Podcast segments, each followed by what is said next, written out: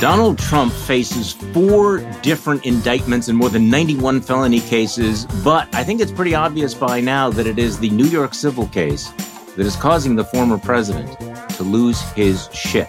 Welcome to a new episode of the Trump Trials with Ben Wittes, editor in chief of Lawfare. Look, uh, we have to talk about uh, what's going on with Donald Trump, the attacks on the attorney general, the gag rule from the judge. I mean, that's pretty amazing. But can we just start with something a little bit different? By the way, first of all, uh, good morning, Ben. How are you? I am thriving. It's a great day in Washington. Okay, well, thriving is pretty good. Um, what is the opposite of thriving? I need a segue into the Rudy Giuliani development. Oh, well, you know, I was c- going to contrast it with Kevin McCarthy, who is Okay. not thriving. I think you could even say the opposite of thriving is Rudying.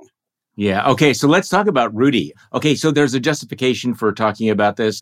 It turns out that the special counsel, Jack Smith, is actually looking into Rudy Giuliani's drinking, which apparently is notorious. Apparently, it's the worst kept secret in the world, in New York and MAGA world. The guy drinks at parties. He drinks at 9 11 commemorations. He drinks before he goes on TV. He drinks before he has press conferences. He drinks before he sexually harasses his aides.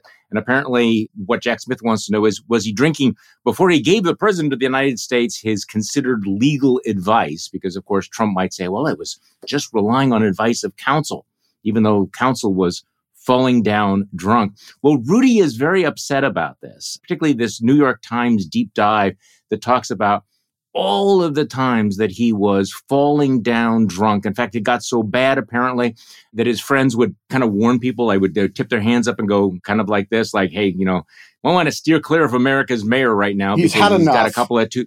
Yeah, he's been overserved. So." Here's Rudy. Rudy is absolutely incensed. Um, says, "What? What? Who would possibly think that I have a drinking problem?" Here's Rudy. You have a possible problem with alcohol? Maybe I should sue him for that. Comment on that? Yeah, I will comment that if I have an alcohol problem, I should be in the Guinness Book of World Records. 79 years old, and I'm an alcoholic. You know how much I've accomplished? If I had an alcohol problem and I could do all of that, I should be in the Guinness Book of Records. Okay, so Ben, I'm thinking that he might make the Guinness Book of World Records, but maybe not for the reasons that he thinks. Yeah. So I want to tell a sad story about Rudy Giuliani. And there are so many. Yeah. Well, this one's going to make you sad, Charlie. Okay. So I, the other day, was at mm-hmm. Ground Zero. The, I was at the museum for the swearing in of a bunch of intelligence officers, and they, the agency in question does these swearing in at Ground Zero. And as part of the program, they showed this movie they had made of a whole bunch of leaders, uh, including George W. Bush and Condi Rice and Mhm. Andy Card and Rudy Giuliani and George Pataki Right. uh, sharing their memories of that day. It was not made super recently, but Mhm. you know, judging from the appearance of George W. Bush, it's relatively recent, right? Mhm. And Giuliani was articulate and thoughtful and interesting, Mhm. and he, you know, remembered individual officers who were killed by name. It was like this throwback to who he was when we remembered him. You know, it was made, I want to say, f- between five and 10 years ago, but not between 10 and 15. You know, what's happened to Rudy Giuliani is relatively recent.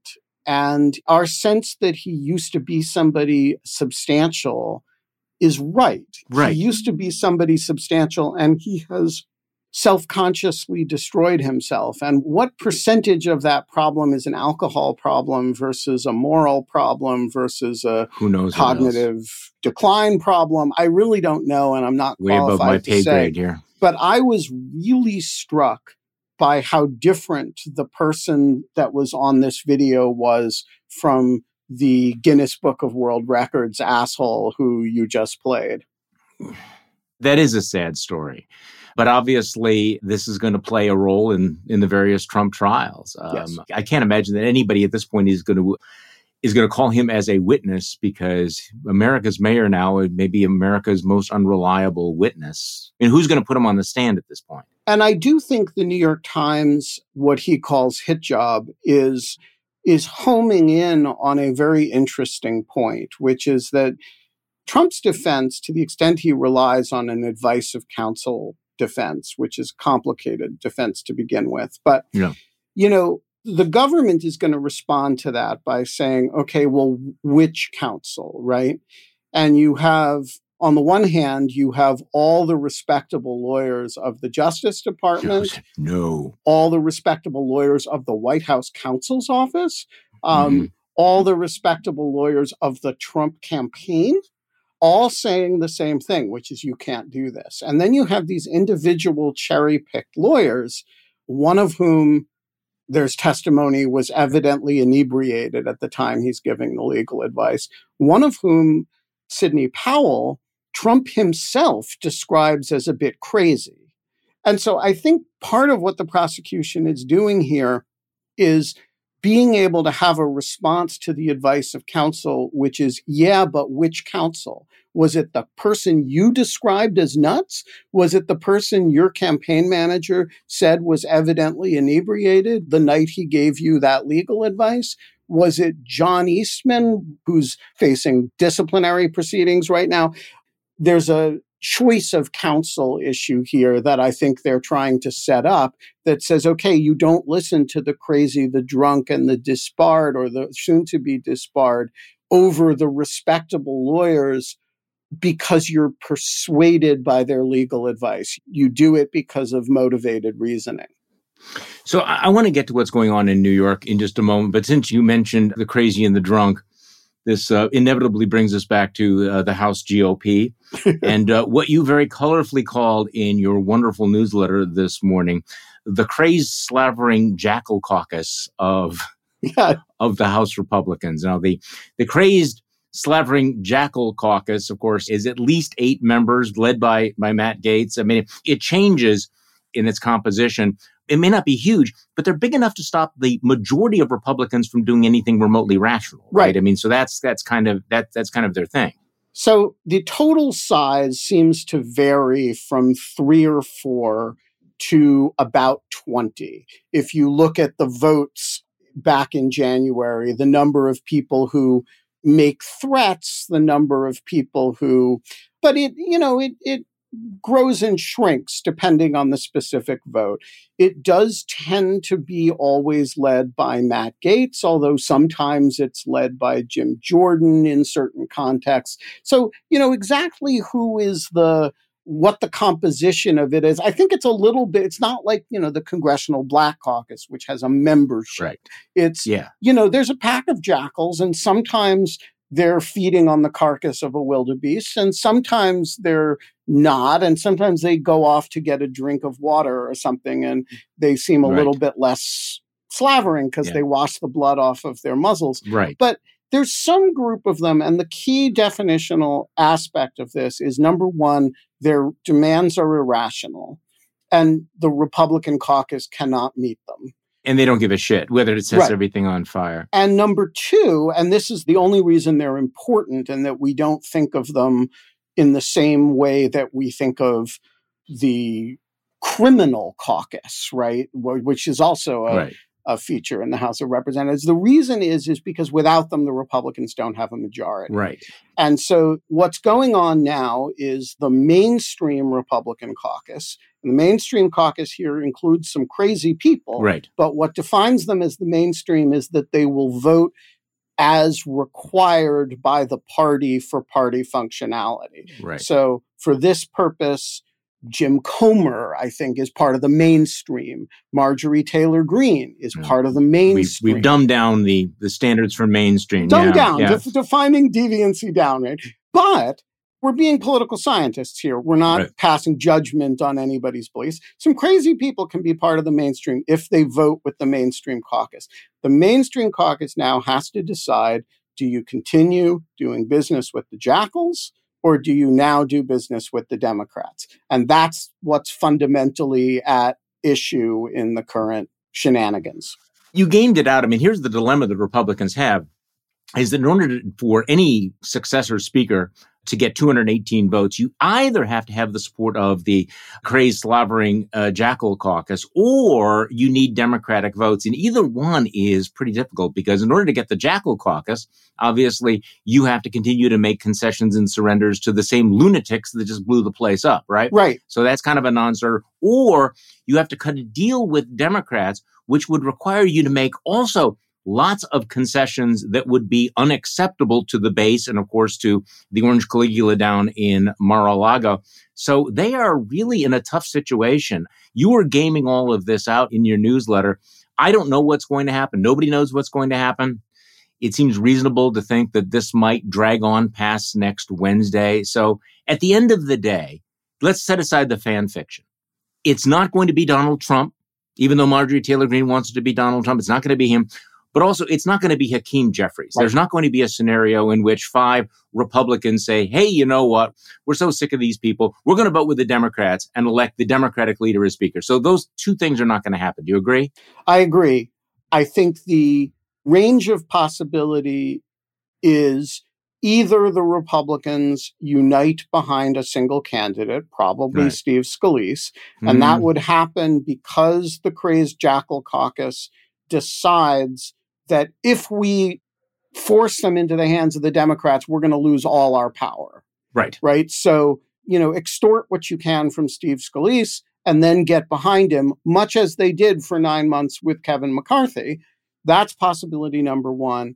Possibility number two is we have a protracted period of testing whether there's anybody they will get behind. We find out the answer is no. And then two things happen roughly at the same time. One is that the Democrats start to get anxious because they actually care right. whether we shut down the government. Yeah. They actually care whether we pass a Ukraine supplemental. Right. By the way, taking off my political science hat and as a advocate of Ukraine funding, it's a disaster if we don't pass a Ukraine f- supplemental. And so I think there'll be a lot of Democrats who will react the same way and say eh, we actually have to have a leadership. We actually have to have a speaker so we can do some of these things. And around the same time that they're having that realization, the Republicans are having the realization that there is literally nobody in the caucus who can get 218 votes. And at that point, you would have to have a negotiation wow. about which moderate Republican making what promises to the Democrats could enough Democrats get behind to be plausible. And that's a very tough and negotiation that I don't think any of us really knows what it looks like. No, no, nobody knows what it looks like, and and this is why part of me thinks that this guy Patrick McHenry is going to stick around for a lot longer. Um, you know, he is the interim speaker. In theory, he doesn't have any power to do anything, even though he's been you know actively kicking Democrats out of their offices. But at some point, just the status quo, the guy that happens to be sitting there may be the easiest option for them. But again, I don't know. What I do know is that when we're talking about the crazed slavering jackal caucus, we know who the chief jackal is at least this week. Correct. And it is Matt Gaetz. To give you just a sense, I mean, we've talked about this before that Matt Gaetz is the most hated man in Congress, the most hated man in Washington. And so the question is, so Charlie and Ben, how much do they hate this guy? Okay. This is a Republican U.S. Senator talking to CNN's Manu Raju. It is Mark Wayne Mullin from Oklahoma. And he's talking about Matt Gaetz. I mean, think about this is the way a Republican senator is talking about a Republican congressman. Listen to this little tidbit. And again, for those of you that think, hey, Rudy Giuliani's drinking problem is really serious, trust me, this one actually may be worse. We had all seen the videos he was showing on the house floor that all of us had walked away of the girls that he had slept with. He'd brag about how he would uh, crush ED medicine and, and, and chase it with, um, with an energy drink so he could go all night. I am sorry. I apologize for putting that image in, in your minds. Matt Gaetz crushing Viagra, mixing it with energy drinks so he could go all night. So that is, um, I actually didn't need that, Charlie. no, we did. No one. America does not need this. But it's just a reminder that these are the people we have empowered. These are the people who are influencing our government. These are the people who are raising the question about whether or not America is an ungovernable republic anymore. because apparently when he's not going after interns, popping blue pills, mainlining Red Bull, he's deposing speakers of the House of Representatives. And uh, we live in a, such a serious country, don't we, Ben? It's a serious country. It's a morally serious place. And this is what the decadence before the fall looks like. I mean, Ugh. you know, the Visigoths are, are coming down the Appian Way and we're, we're partying. Okay. Were you listening to Tim, my podcast with Tim O'Brien from Bloomberg yesterday? Because he made the same analogy. He said, this kind of feels, you know, decline and fall of the Roman Empire ish. Well, I, I, I did listen to that. I, I Yeah. wasn't self consciously referring to it, Yeah. but I was. Uh, I like Tim, and I I think it does have that feel of Alaric the First could be uh, ten miles away, but we've got our little scores to settle here. Yeah. It's either the fall of Rome or it's the Weimar Republic, you know, because at some point it's it's the decadence and there's the comedy and there's the Beavis and Butthead stuff. And then of course, you know, we go off to the beer garden and somebody stands up and sings The Future Belongs to Me. And the truth is that It's a um, reference to Cabaret. Great scene. Look it up. Google it. Cabaret, Future Belongs to Me. I'm sorry. All right. Look, you know, Babylon Berlin, there's a reason that show is Oh, it's so wonderful. so poignant to us right now. It's the opposite It of the. French village. The French village is what happens after the Nazis come in. This is what happens before the Nazis come in, right? Yeah. What what Berlin was like. And it's a it's Yeah. a wonderful piece of work. Okay, so let's go back to New York and Donald Trump losing his shit. We know a lot of things That's a happened. technical term, by the way. That is, this is, I believe, the technical term. Um, I, b- I believe that's taken from an opinion by Justice Scalia. No, Yeah. I'm just making that up. So, can I just do a little bit of a reading from the various rants because A dramatic reading. Yeah, yeah. So you saw this morning he actually put out all in caps help! exclamation point which is like kind of pathetic and angry at the same time. He writes the ridiculous ag case against me in new york brought by the racist and incompetent peekaboo james that's kind of in caps is being studied and mocked all over the world. Companies are fleeing! exclamation point. It and the highly political trump hating judge are destroying all in caps. The image and reputation of the new york state legal system and courts. I don't even get a jury, which is kind of Amazing what happens if you don't ask for one. Yeah, exactly. All the while, murders and violent crime, all in caps, hit unimaginable records. This is so bad for New York. Help. I am in a rat's nest of New York Democrat corruption. That's all in caps, too. A reason so many companies are leaving our racist attorney general. By the way, racist because Letitia James is black. That's a term he always used. For All black law enforcement officials are racist in Trump lingo. Yeah. This case is a political sham. Sham is all in caps. I don't even get a jury, all in caps. He's kind of obsessed with that. Apparently, his attorney, Alina, Alina Habba. yeah, um, has has not explained to him that, yes, sorry, Mr. Trump, with Well, tears in her eyes. It's not. I it's- just didn't see that box that right. asked It's, for. it's also not clear that they were entitled to a jury trial for for other reasons. But he didn't wasn't complaining about that. You know, three months ago when he could have filed a motion for one. Yeah. Okay. So Trump is obviously not having a good time in New York, and he's already lost this this fraud trial. Uh, the judge Engoron, is that how we pronounce it? Mhm. Engoron, you know, has uh, made it very clear that he's not buying a lot of the bullshit that uh, the, the Trump and his lawyers are spreading, including this. I think was significant. This was the first uh, real gag order slapped on him. So talk to me a little bit about this. Uh, Trump had been attacking and mocking and doxing one of the court clerks Right. because of course he always punches down as far as he possibly can and the judge told him stop it he didn't stop it and now he's threatening him with possible jail so let's talk about that for a moment I mean, first of all, this is an issue that is going to come up in every case. It's uh, maybe not in South Florida, where Trump is counting on that judge to cut him every break, but it's a big issue in Washington, where there's a pending motion for, as you correctly point out, Mhm. not a gag order. Uh, you've seen similar attacks on the criminal judge in New York, um, as Mhm. well as on Alvin Bragg and Letitia James. He has not, interestingly, attacked the white Republican appointed judge in Fulton County, Judge Not at all, McAfee, no. who, by the way, is doing a superb job. Uh, judge McAfee has been very impressive. But look, in each of these cases, Trump is going to push and push and push until somebody makes him stop. And Judge Chutkan in Washington has is contemplating what to do. There's a motion that Trump has responded to very belligerently. But this judge has had enough. And, you know, it's not typical that you see this kind of thing in civil cases. Yeah. Um, but then again, it's not typical that you see this kind of behavior in criminal or civil cases, normally attacking the judicial system that could sentence you to prison, or in this case, deprive you of your ability to do business in the state of New York and take away a lot of property, is a dumb move. But Trump's goal here is win the election and then make all of this stuff go away. You know, it's not to win by winning the litigation.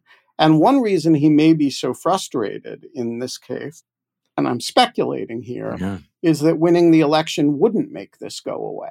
Well, and also it's about his money, and he is about his money. And I mean, this is real stuff. Um, Donald Trump can go to prison and be a martyr, but Donald Trump, who has to watch as they pull the letters off Trump Tower, Exactly. um, that's a whole different level for him. But also think about it from a winning the election standpoint. If you win the election, the federal cases, one way or another, go away. The Georgia case, well, it doesn't go away, but it gets probably almost certainly put on hold, right? Because of the Yeah. supremacy clause. Mhm. Ditto the New York criminal case.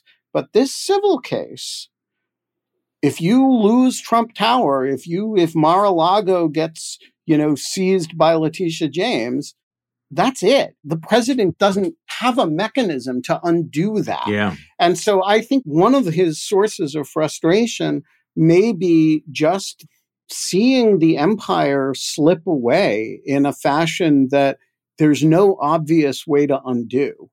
Yeah, there is no obvious way to undo it. Okay, so it seems that one of the themes that's developing, though, in the litigation, which I think he's already lost, is his argument that this wasn't fraud; it was just embellishment. So let's let's talk about that a little bit because the whole question of valuing real estate is a little bit tricky, right? I mean, it's it's it's not a science; it is an art.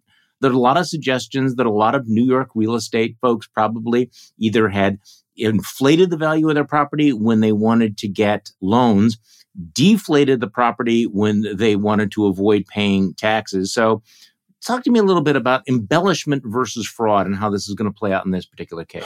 Okay, so I want to make two distinctions here. The first is the embellishment versus fraud distinction, but the second is the everyone does it distinction. Yes. And Those are Mhm. slightly different things. Right. And the everyone does it is, I think, about the New York real estate market, probably true to a point, Mhm. or at least a lot of people do it. Yeah. But there's a difference between doing it a bit and doing it pervasively and in a, you know, sort of grotesque, fuck you, I can do this kind of way. And when you triple the size and value of the Trump Tower apartment and you like literally triple the square footage, that's not embellishment, that's lying. Yeah.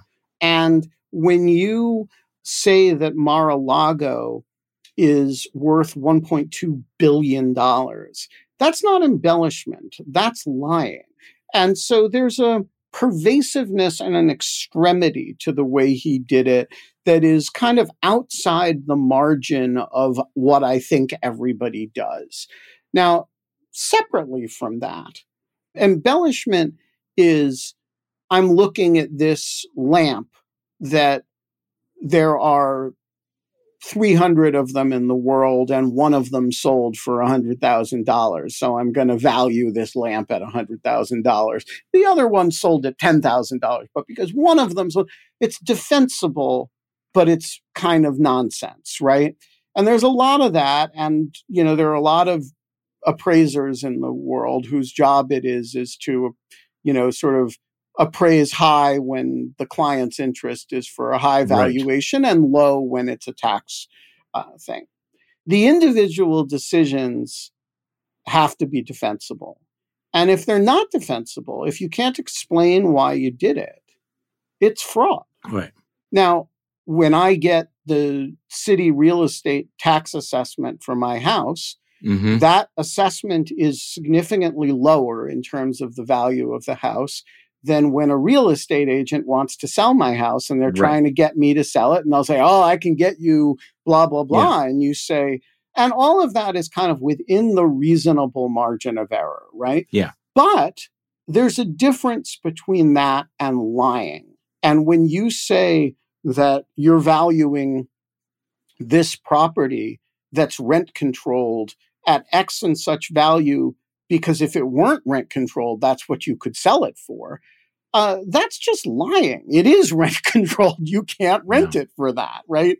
And so I I do think there is embellishment that routinely goes on.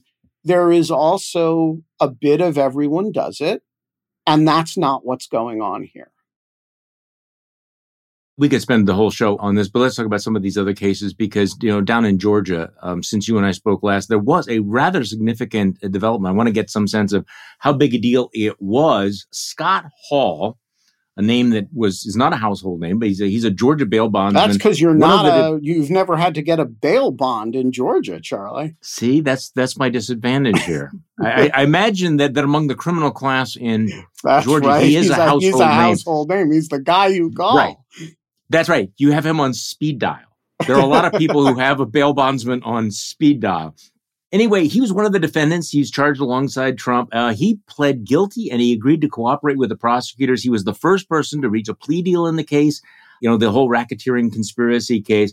He was involved in this breach of election equipment and he pleaded guilty last Friday to five counts of conspiring to commit intentional interference with the performance of election duties and you know he got a sentence of five years of probation. But he also this is the, the reason we're talking about it he agreed to uh, testify against any co-defendants in the racketeering case. The felony charges were dropped as part of the agreement. What's interesting is that he seems like a fringe character at least on, on the outside. But as you drill down into it he clearly had worked very closely with sidney powell. He had a 63 minute phone call with Jeffrey Clark on January 2nd, 2021. He was described as our man in Georgia by some of these players in the White House, Jeffrey Clark being the guy that Donald Trump wanted to install as acting attorney general. So he was more wired in than uh, I had realized before this plea. So your sense about the significance of Scott Hall flipping in Georgia? It's significant in three different senses. The first is that, as you say, Scott Hall is not a a central player in this scheme, but he was around everybody. Right, right. And if you read uh, my colleague Anna Mhm. Bower's magisterial tome about Coffee County, the name Scott Hall comes up quite a bit because he's there. And being there makes you an important witness. As you say, he does have this phone call with Mr. Uh, Clark. He's present for the removal of material from the Coffee County Election Bureau. He's involved. And so his testimony is a significant thing. The second importance of it, which I think may be greater, is that the more people plead, the more other people will plead. There's a cascading effect when you have 17 defendants Right. or 18 defendants, which is that the deal is the best for the people who plead earlier. And the more they need you, the more they need your testimony, the more generous the deal you're going to get. And Scott Hall got a pretty good deal. He got some misdemeanors, he's going to have some probation, he's going to have to write a letter of apology, but he's not going to prison. But the 11th person to plead doesn't get that good a deal because they don't need him as much. And so Right. the first person who pleads sets off a little bit of a race. Who are the people who are going to get the better deals? And I would be surprised if you did not see some additional pleas over the next couple weeks before the the case against uh, Sidney Powell and Ken Chesebro goes to trial. Uh, so that's the second reason it's important. The third reason is important is that uh, it shows that Fani Willis is capable of getting convictions. You know, when you bring a big case like this, you know, and it's really unclear whether you've shot the moon or whether you've really engaged in a significant overreach. Right. This is not a huge office with a lot of prosecutorial muscle to take on a big case like this. We've talked about this, whether it was a good move for her to be this grand about it. Well, one of these 17, 18 cases is now resolved and she got a conviction. And that I think is a, is an important thing. Imagine now if four or five or six additional people plead out, you start to look like she knows really knows what she's doing and she's been a responsible actor. So I think the Scott Hall thing is a big deal. It's not a big deal by itself, but what it could lead to is is right. important you see, this is what's interesting because uh, I was among those who was concerned that perhaps she had bitten off too much. I mean, 19 indictments. But then again, you and others made the point this uh, Georgia RICO statute is pretty powerful. I mean, th- this conspiracy statute has been used in the past, she's been successful in the past. And when you indict that many people, you've also created that many potential people to flip, Correct. right? I mean, you indict people in order to put pressure on them. So as this plays out, that sense of like, wow, there are just way too many cases, way too many defendants. To your point, if you have, you know, a half dozen of them who decide to flip and become state's evidence, well, then that really does validate the whole strategy and reminds us of this powerful legal weapon that she is deploying. Right. Look, the case looks very different. So, Anna and I did an interview on the Lawfare podcast with Ken Chesebro's lawyers, who, by the way, are a, an impressive group of people. And, mm-hmm. you know, they made a very good case for their client. I thought it was a mm. very good conversation. They are, absent some plea, going to trial on the 23rd of this month. So let's imagine two scenarios. One is that four, five, six people plead out between now and then. And Chesebro and Sidney Powell go to trial and get convicted. Yeah. Fani Willis looks really different at the end of that than she does if nobody additional pleads out and Chesebro. I don't think Powell's going to get acquitted, but Chesebro, mm-hmm.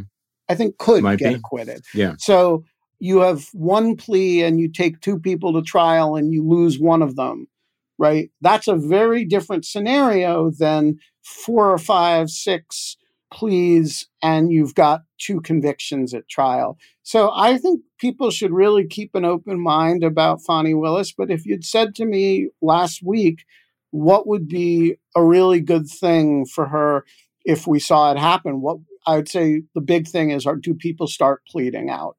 And somebody pleaded out. And it's not a trivial person. So I my hat is off to her, not that I wear a hat, and we'll continue to see how it goes. Okay, so the next big development, and feel free to disagree with me here, um, will be when Judge Chutkan decides what kind of a protective order, how hard to go with all of that. Do you agree with that, first of all? I agree that that's one of the next big developments. I think the other one is whether Trump can either from her or from Aileen Cannon get a substantial delay, either because of CIPA or some other motions practice. But the world is a different world if we have a trial in March and a trial in May than if we don't. Well, and obviously Judge Chutkan is very aware of that. I don't know about Aileen Cannon. And of course, that's one of her weapons right. to use against Trump that, okay, he doesn't care about being fined. He would play the martyr if you, you know, put him in jail. But if you hurry up the trial, that gets his attention. As you point out, that's very, very different. I thought it was interesting that how aggressive Jack Smith is being in these motions uh, was a week ago. It was less than a week ago. I think it was on Friday that he filed a motion specifically citing Donald Trump's uh, suggestion that Mark Milley be put to death. Mark Milley is a potential witness in this case. So once again, Jack Smith is signaling as dramatically as possible. We are following everything you are saying, what you're putting out on social media, the comments you are making, and reminding the judge that the threat of violence and intimidation is very, very real. And so if you're Judge Chutkan, you have to be looking around at this entire situation and ask yourself, how great is the threat that he is posing? And the reality is that it doesn't take a massive amount of individuals to behave badly to put the court at risk, to put witnesses at risk, prosecutors at risk, and taint the jury pool. And the fact the Judge Chutkan has to walk around that courtroom with security certainly is a pretty dramatic instance of the fact that this thing is real. This is a real threat. It's a very real threat. And as I said last week, all you have to do to understand it is to go to that courthouse. The security there is a very real thing. This is not the first time this court has had security issues. It's, you know, obviously a lot of high profile cases in that court. But Tanya Chutkan you know, is somebody who's going to require marshal's protection for a good long time. And by the way, jurors and witnesses in that case are going to have security issues too. Uh, yeah. um, General Milley was very candid about that, that he would, you know, spend whatever money he has to spend to protect himself and his family. It's not cheap. And you know, this is a tax that Donald Trump is capable of imposing on people yes. by talking about them. And look, I mean, I'm sure you've had some security issues at times. I certainly have. You know, my car was defaced, and mm, I've had interesting postcards show up at my house with pictures of Guantanamo Bay and stuff. You know, nothing, nothing terribly serious, but it's not a joke. Yeah. And when Judge Chutkan reads this briefing, she reads it with an awareness that this is about her and about the everyone else. court personnel and about the safety of the witnesses and jurors that have to serve in her court. And that's a heavy responsibility and i don't know how she's going to handle it. She has been a picture of thoughtfulness and care about it so far. And I, I do think it'll be very interesting to see what she does with it. All right. So, what else are you watching this week, Ben? What else should we have our eyes on? I am looking for more pleas in Fulton County. Mm-hmm. Um, I am looking for a ruling from Judge Chutkan on this. Uh, this question is now fully briefed. I'm also looking for a ruling from the 11th Circuit on these removal questions yeah. in the Mark Meadows case, which are under appeal. Other than that, the big thing that's coming up, and you know, we got to get ready for this, is that there's actually going to be a trial in Fulton County starting at the end of this month. And, you know, jury selection in Fulton County can take a while, but the judge is saying he's going to get it done by November 7th. So, you know, we're going to have some trial coming up. There's a status conference, I think, before Judge Chutkan, I believe next week.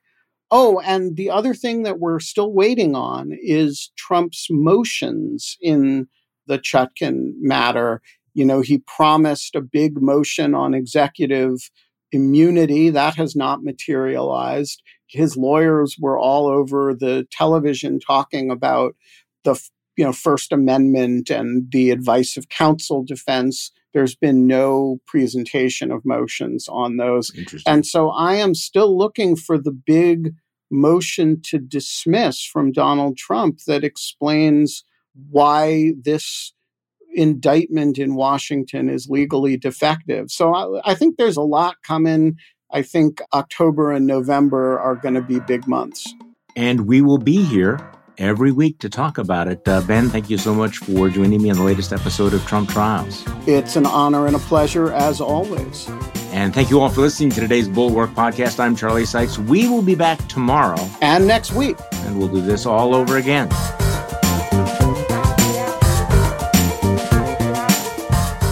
The Bulwark podcast is produced by Katie Cooper and engineered and edited by Jason Brown.